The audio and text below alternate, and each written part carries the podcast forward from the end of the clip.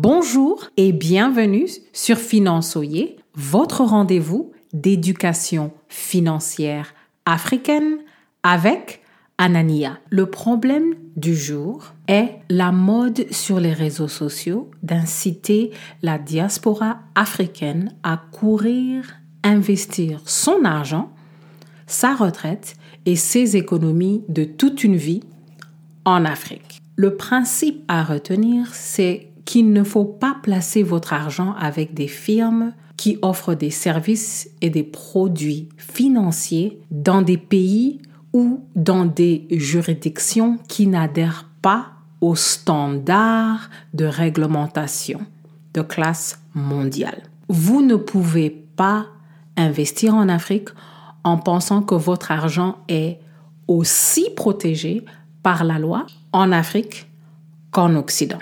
Voici ce qu'il faut faire. Gardez votre argent en Occident. Et si vous voulez transférer, ne transférez pas tout l'argent de votre retraite pour un retour en Afrique. Sinon, cet argent risque d'être irrécupérable. Les firmes à l'extérieur de l'Occident n'ont pas de protection des consommateurs comme dans l'Union européenne ou aux États-Unis où votre argent est assuré jusqu'à un certain montant. Ici aux États-Unis, nous avons FDIC. Vous êtes assuré jusqu'à 250 000 dollars dans beaucoup de banques pour le moment. Et il y a des choses en place pour protéger les consommateurs. Ce n'est pas toujours le cas dans beaucoup de pays africains. SSL est la firme que Bolt a utilisé basé à Kingston, en Jamaïque. Ils opèrent depuis des décennies.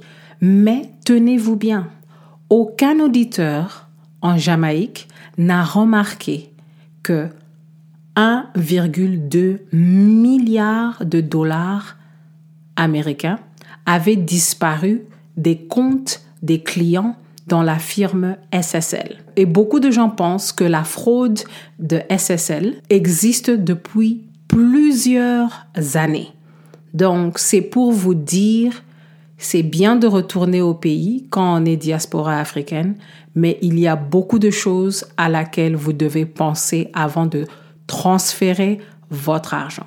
La question du jour, pouvez-vous transférer tout votre argent dans des établissements financiers en Afrique. Merci beaucoup de nous laisser un avis sur votre plateforme d'écoute et à la prochaine.